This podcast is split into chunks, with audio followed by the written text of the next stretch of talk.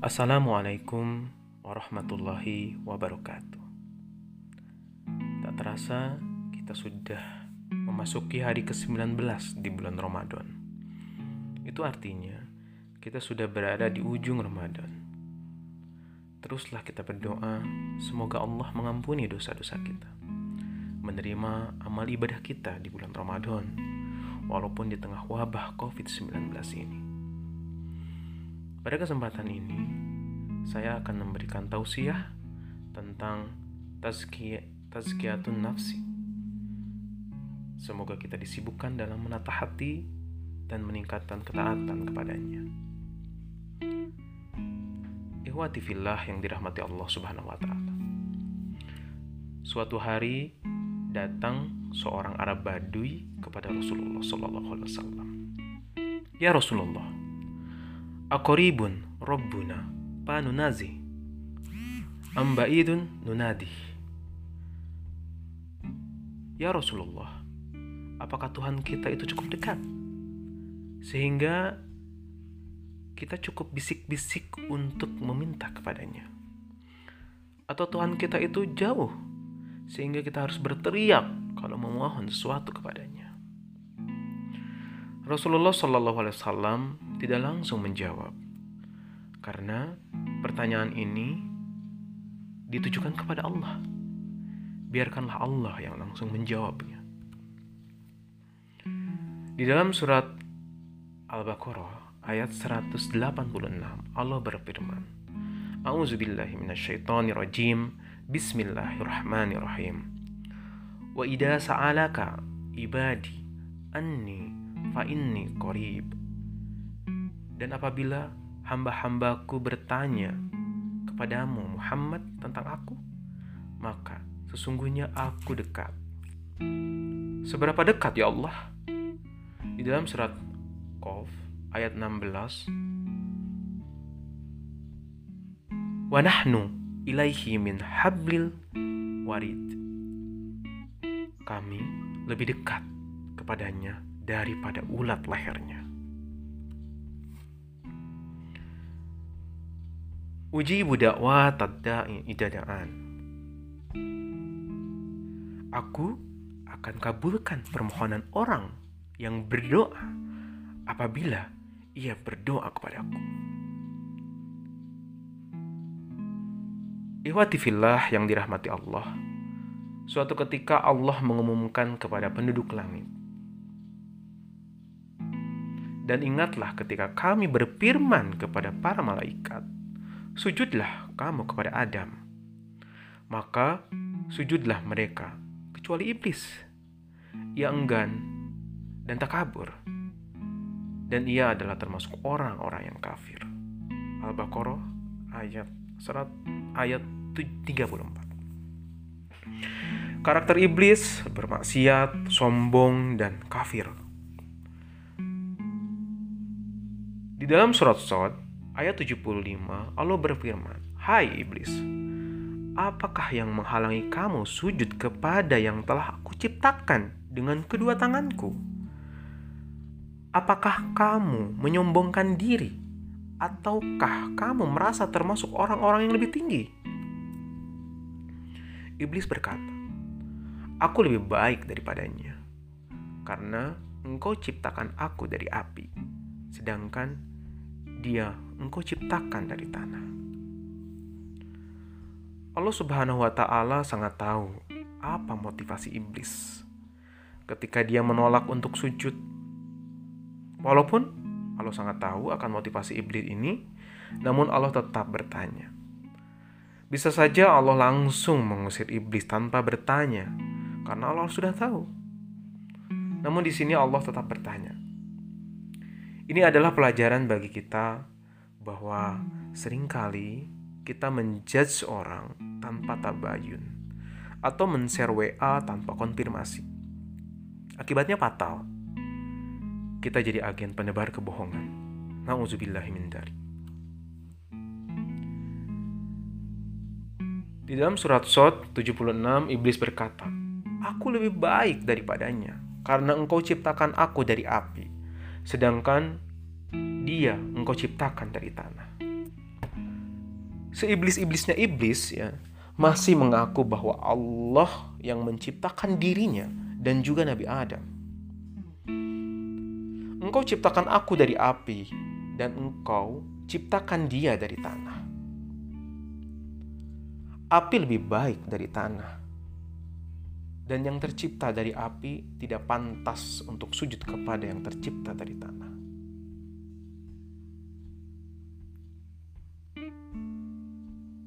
Di ayat 77-nya Allah berfirman, "Maka keluarlah kamu dari surga iblis.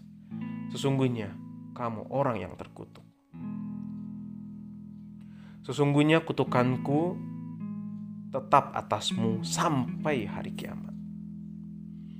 Ada makhluk yang namanya iblis bermaksiat dan bermaksiatnya tidak pilih-pilih tempat. Bermaksiatnya di surga Beda maksiat yang dilakukan di rumah dengan maksiat yang dilakukan di masjid. Dosanya akan lebih besar maksiat dilakukan di masjid. Beda yang bermaksiat di masjid di sini dengan bermaksiat di Masjidil Haram. Dosanya akan lebih besar ketika dilakukan di Masjidil Haram. Ini ada makhluk yang namanya iblis yang menolak sujud dan melakukannya di surga Kemudian setelah itu dia sombong. Kemudian setelah itu dia kafir. Kemudian dikutuk oleh Allah dan dilaknat oleh Allah Subhanahu wa taala. Iwati fillah yang dirahmati Allah. Tapi sebelum keluar dari surga, ada satu permintaan iblis kepada Allah. Iblis berkata, "Ya Tuhanku, Beri tangguhlah aku sampai hari mereka dibangkitkan. Permintaan terakhir iblis ini adalah doa kepada Allah sebelum keluar dari surga. Wahai Tuhanku, tangguhkanlah usiaku sampai pada hari mereka dibangkitkan. Pertanyaannya adalah, akankah Allah mengampuni dosa iblis yang kafir? yang maksiatnya dilakukan di surga, yang sombong, yang terkutuk, dan yang terlaknat serta terusir. Iblis meminta satu permintaan untuk penangguhan usianya sampai di hari kiamat. Dan itu kira-kira dikabulkan nggak sama Allah? Uji budakwah tadda'i idadaan. Aku akan kabulkan permohonan orang-orang yang berdoa apabila ia berdoa kepadaku. Sampai kata Umar bin Khattab radhiyallahu anhu mengatakan, Aku tidak memikirkan Tuhanku akan mengijabah doaku. Yang aku pikirkan adalah kapan aku berdoa. Yang perlu digaris bawah ini adalah yakin. Doa akan didengar oleh Allah seperti halnya iblis dia yakin betul bahwa doanya akan diijabah oleh Allah Subhanahu wa taala. Hal ini yang menyebabkan permintaan iblis dikabulkan oleh Allah. Kalau kita sering kali bermaksiat, malu ah meminta sama Allah. Kenapa? Aduh, saya banyak dosa. Ikhwati fillah yang dirahmati Allah. Ingat, itu adalah salah satu tipuan iblis supaya kita semakin jauh dari Allah. Beda manusia dengan Allah. Ya. Kalau Allah semakin diminta, semakin dicintai kita. Tetapi kalau kita meminta kepada manusia, semakin meminta, semakin jawab sendiri para sahabat. Itu saya yakin iblis atau saya yakinnya Nabi Zakaria dalam surat Maryam ayat 2 Dikru rahmati rabbika abadahu Zakaria. Yang dibacakan ini adalah penjelasan tentang rahmat Tuhanmu ya kepada hambanya Nabi Zakaria. Di dalam surat Maryam menceritakan tentang kasih sayang Allah terhadap manusia yang bernama Zakaria. Iznadahu rabbahu nidaan hafiyah. Tatkala ia berdoa kepada Tuhannya dengan suara yang lembut,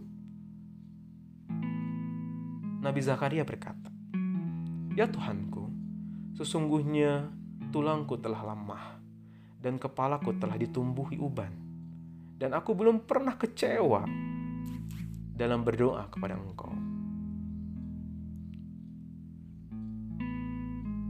Wakana timroati akiro dan istriku mandul. Apa permintaannya? Maka anugerahilah aku dari di sisi engkau seorang putra. Apa yang menyebabkan Nabi Zakaria yang tahu istrinya mandul tetap meminta kepada Allah sampai rambutnya memutih, sampai tulangnya melemah. Ya Allah, berikanlah aku is, berikanlah aku anak. Istrimu mandul? Iya, Allah berikanlah aku anak. Istrimu tidak bisa melahirkan. Iya, Allah berikanlah kami anak. Apa yang menyebabkan Nabi Zakaria terus meminta kepada Allah? Asikotu billah. Al-husnudon billah. Percayalah kepada Allah. Husnuzon kepada Allah. Bahwa Allah mendengar selama didengar oleh Allah, Allah akan mengijabah. Yakin itu. Sampai pada akhirnya Nabi Zakaria merawat Siti Maryam, ibundanya Nabi Isa. Ditempatkanlah Siti Maryam di ruang mihrab. Nabi Zakaria merawat dan memberikan makanan. Akan tetapi, Nabi Zakaria mendapati makanan di mihrabnya Siti Maryam. Di dalam surat Al-Imran ayat 27 Allah berkata, Hai Maryam, Nabi Zakaria berkata, Hai Maryam, dari mana kamu memperoleh makanan ini? Maryam menjawab, maka makanan itu dari sisi Allah. Sesungguhnya Allah memberikan rizki kepada siapa yang dia kehendaki tanpa hisab. Di antara tafsiran, Nabi Zakaria mendapati ketika di musim panas, ya, menemukan buah-buahan di musim dingin di mihrabnya Maryam. Dan ketika di musim dingin, Nabi Zakaria menemukan buah-buahan ya, yang terdapat di musim panas. Nah, ini yang membuat Nabi Zakaria berdoa lagi dan lagi. Ya Tuhanku, berikanlah aku dari sisi Engkau seorang anak yang baik. Sesungguhnya Engkau Maha pendengar doa. Qala Robbi habli min ladunka durriyatan tayyibah. Innaka sami'ud du'a. Iwati filah yang dirahmati Allah. Uji budakwa tadda'i idadaan Aku akan kabulkan permohonan orang yang berdoa apabila ia berdoa kepadaku. Seyakin iblis, seyakin Nabi Zakaria, seyakin Nabi Yunus yang ditelan paus. La ilaha illa anta. Tiada Tuhan selain engkau ya Allah. Subhanaka, maha suci engkau ya Allah. Inni kuntu minad Aku termasuk orang-orang yang zalim. Ini adalah ayat tentang doa di surat Al-Baqarah yang bercerita tentang puasa dimulai dari ayat 183, 184, dan 185 dan terselip ayat 186 tentang pentingnya doa yang dimintakan kepada Allah di bulan Ramadan. Sangatlah penting karena akan didengar dan diijabah oleh Allah Subhanahu wa taala. Namun kapan diijabahnya? Tentu ada waktu-waktu tertentu yang Allah akan mengijabah doa-doa kita. Iwati yang dirahmati Allah, yakinkan, yakinkanlah diri ini. Teruslah berdoa. Semoga apa yang telah menimpa kepada diri kita akan dikabulkan oleh Allah Subhanahu wa taala. Mudah-mudahan wabah corona ini segera lenyap dan hilang dari permukaan bumi ini dan kita mendapati keberkahan baik di dunia maupun di akhirat. Demikian tausiah dari saya, mohon maaf. Wabillahi taufiq wal hidayah. Wassalamualaikum warahmatullahi wabarakatuh.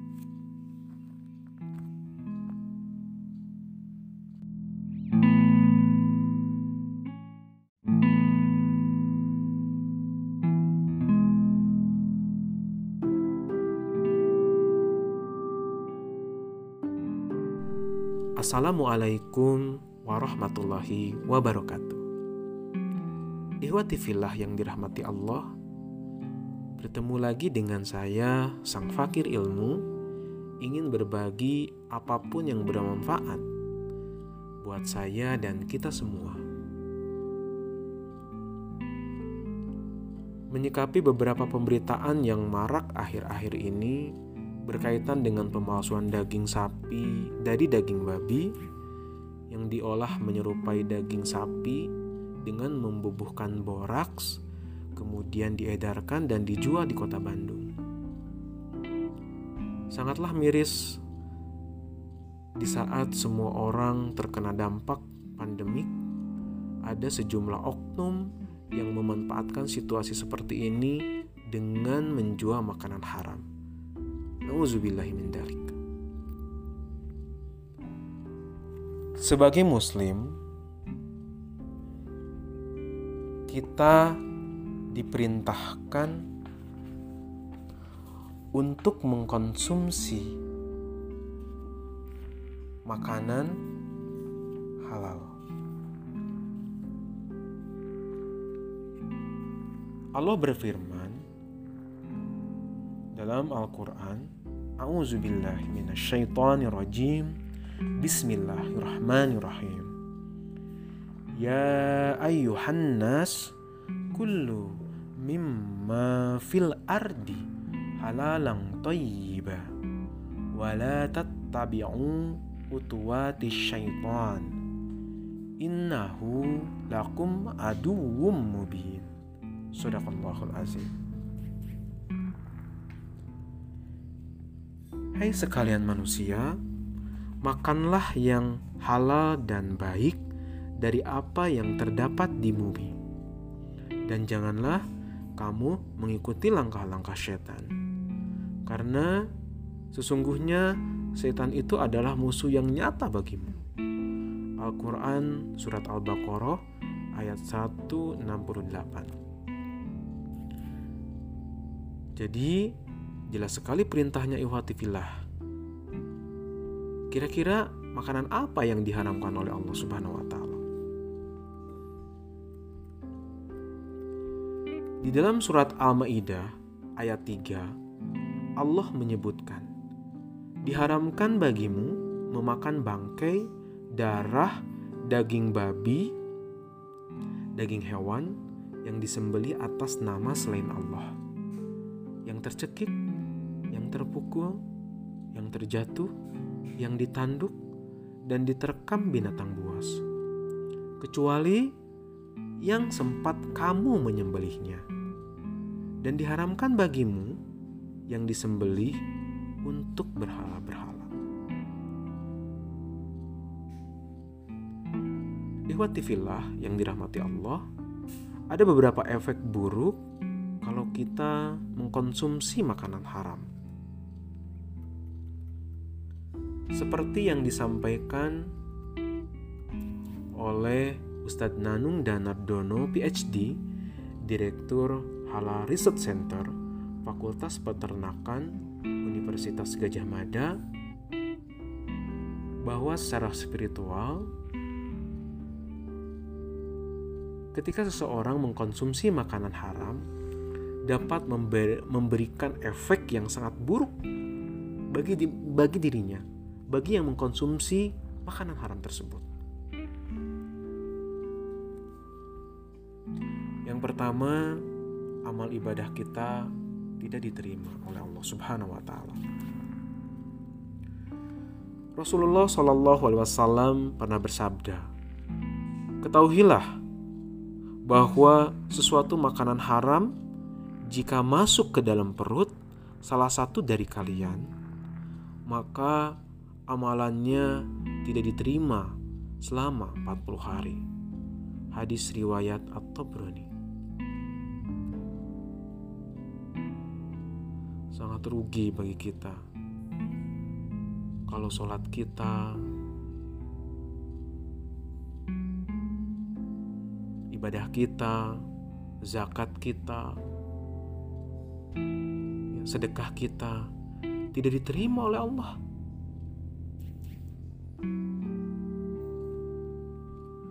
yang kedua amal ibadah haji kita tertolak. Kalau kita mengkonsumsi makanan yang haram.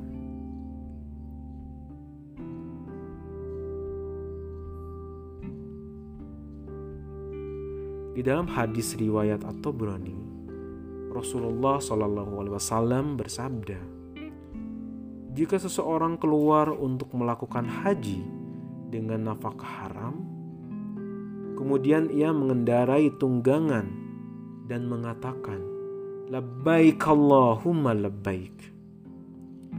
Maka yang berada di langit menyeru, Tidaklah baik, dan kau tidak memperoleh kebahagiaan bekalmu haram, kendaraanmu haram, dan hajimu mendatangkan dosa, dan ini tidak diterima. Nauzubillah, summa nauzubillah.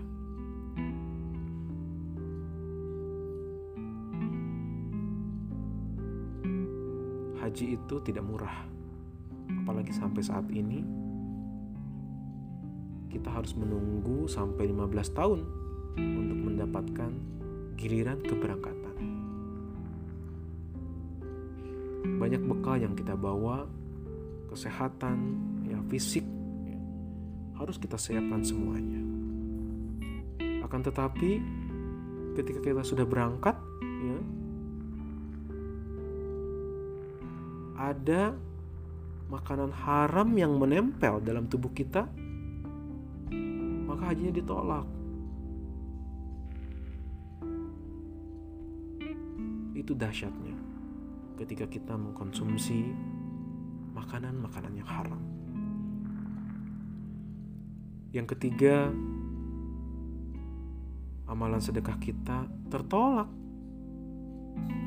Rasulullah SAW bersabda, Barang siapa yang mengumpulkan harta haram, kemudian menyedekahkannya, maka tidak ada pahala dan dosa ya yang ditimpa untuknya. Hadis riwayat Ibnu Huzaimah.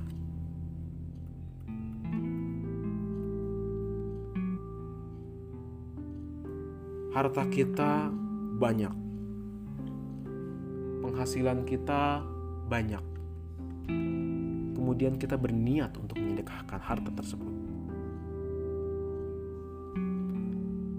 tapi kita mengkonsumsi makanan haram atau bahkan mendapatkannya dari yang haram. Tertolak tuh. Sedekahnya sia-sia.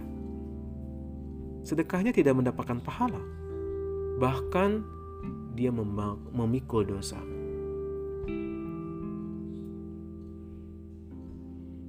Yang keempat, ketika kita mengkonsumsi makanan yang haram, semua doa doa kita tidak dikabulkan oleh Allah.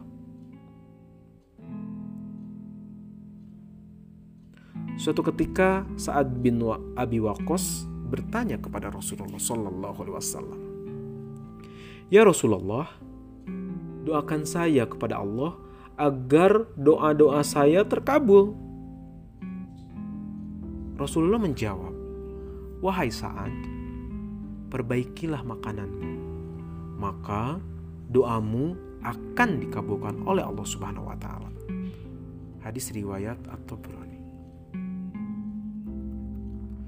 Juga disebutkan dalam hadis lain Rasulullah Shallallahu alaihi wasallam bersabda, Seorang laki-laki melakukan perjalanan jauh. Rambutnya kusut, mukanya berdebu. Menengadah kedua tangannya ke langit dan mengatakan, "Wahai Robku, wahai Robku." Padahal makanannya haram. Mulut yang disuapkan dengan barang yang haram. Bagaimana akan diterima doa itu? Hadis riwayat Muslim. Sungguh pakaian kita, tempat doa kita, kalau semuanya dari barang haram, itu menjadi penghalang terkabul-kabulnya doa.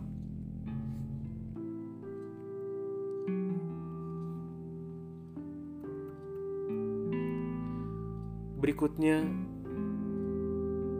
orang yang mengkonsumsi makanan haram lambat laun imannya akan terkikis. Seperti dalam hadis Bukhari Muslim, Rasulullah Shallallahu Alaihi Wasallam bersabda, tidaklah peminum homer ketika ia meminum homer termasuk seorang muslim. Jadi, ketika seseorang mengkonsumsi homer, dia dikatakan bukan orang muslim. Astagfirullahalazim.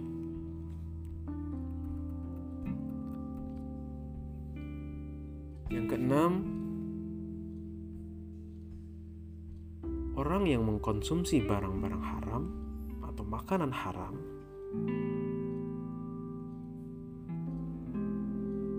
mereka akan dimasukkan ke nerakanya Allah.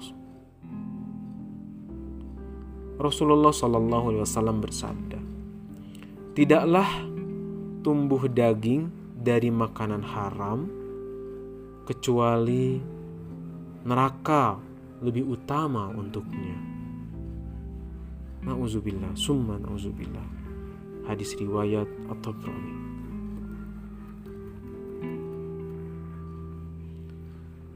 Dan yang terakhir, ketika kita sering mengkonsumsi makanan-makanan yang haram, maka hati kita menjadi keras. Imam Imam Ahmad pernah ditanya, apa yang harus dilakukan agar hati mudah menerima kebenaran? Maka Rasulullah menjawab,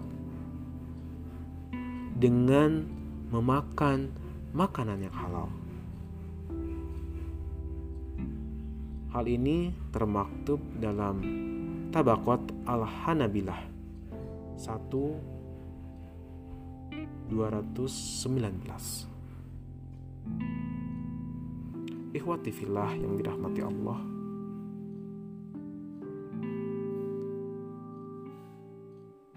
Pesan yang disampaikan bahwa kita harus betul-betul hati-hati, penuh kehati-hatian dalam mengkonsumsi, dalam menggunakan barang-barang yang haram. Karena semuanya akan berefek baik bagi kesehatan maupun terhadap spiritualitas kita. Semoga kita terus berdoa kepada Allah Subhanahu wa taala agar kita terhindar dari mengkonsumsi makanan-makanan yang haram. Semoga bermanfaat. Allahu a'lam bishawab. Assalamualaikum warahmatullahi wabarakatuh.